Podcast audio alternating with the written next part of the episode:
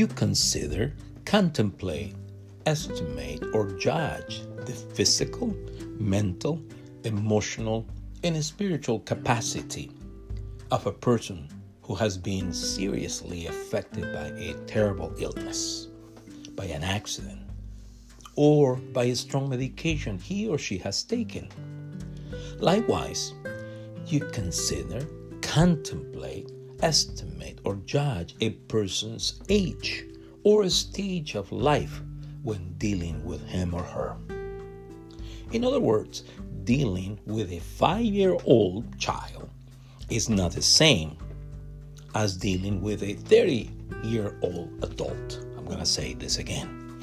Dealing with a five year old child is not the same as dealing with a 30 year old adult. Well, in Psalm 103, verses 13 through 18, the psalmist highlights that God, the eternal God, the great I am, the one who's always present with his own, considers, regards, or esteems people fragile, delicate, vulnerable, or worn out condition when dealing with them.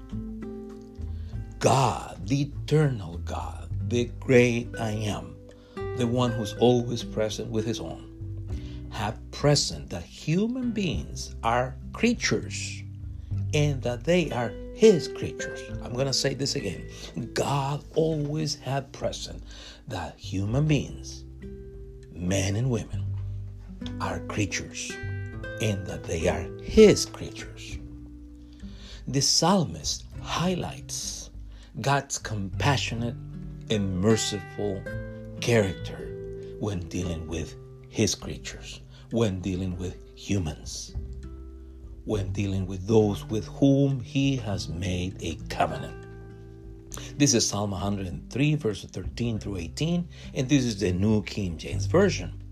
As a father pities his children, so the Lord pities those who fear him.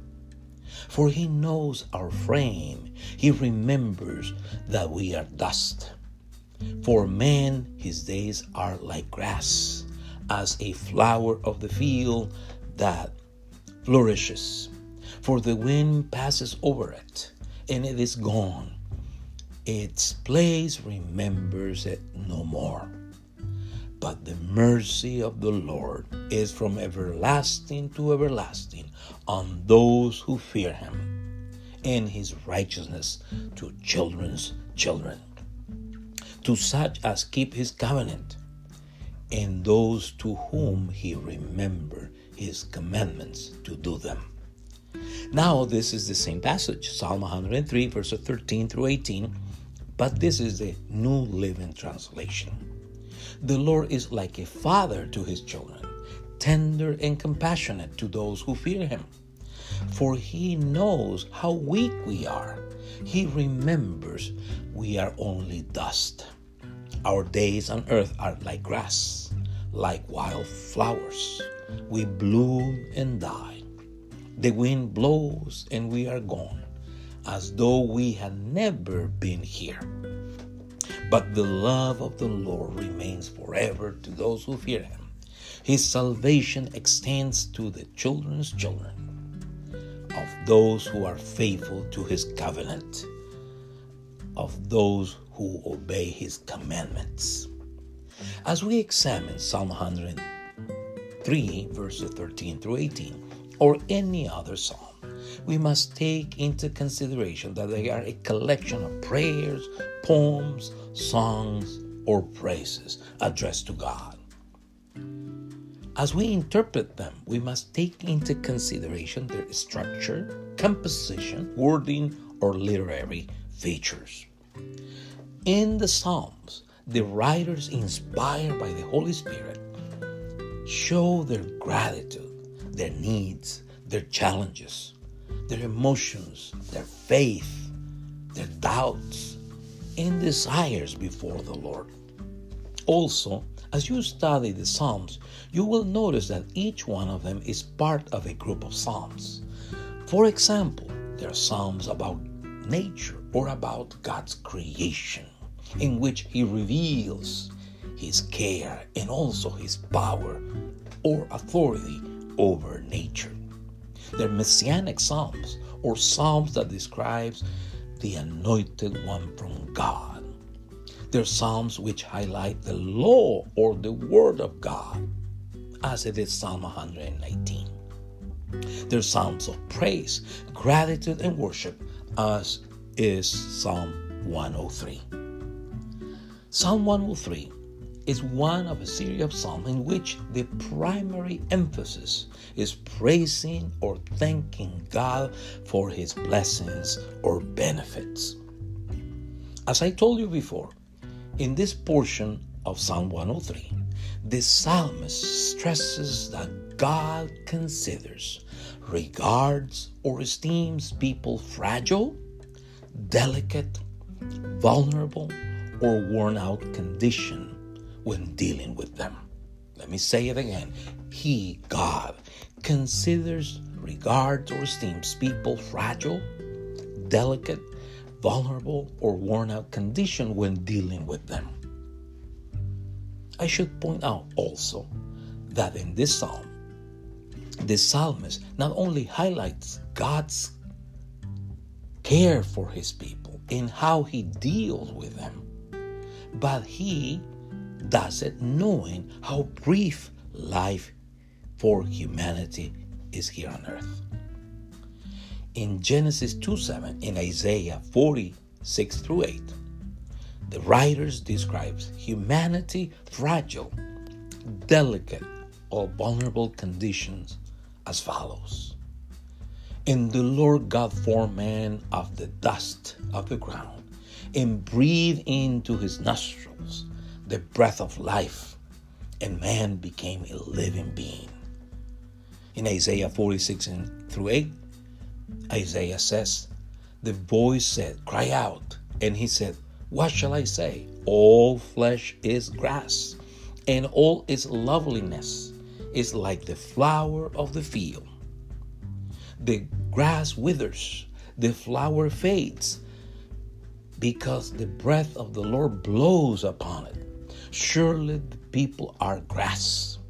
The grass withers, the flower fades, but the word of our God stands forever. Likewise, the psalmist honored God's compassionate and merciful character for being patient with human beings, for being patient with people with whom he has made a covenant. I say it again. He honors God's compassionate and merciful attitude towards his creatures, towards humanity. In 2 Peter 3 9, Peter testifies that Christ Jesus, or Jesus Christ, has now returned as King of Kings, as Master or Sovereign of the universe, because he is patient with humanity, giving them time to repent of their sins and to place their faith in him. And he says, The Lord is not slack concerning his promise, as some count slackness, but is long suffering toward us, not willing that any should perish, but all should come to repentance. So let us always praise and thank God for treating you and me with compassion, with patience, with grace and mercy. Remember that if you place or you have placed your faith in Jesus, you have already experienced God's compassion, patience, mercy, and grace. Also, keep always present that you have already experienced God's compassion, patience, mercy, and grace if you have turned to Him through faith in Jesus.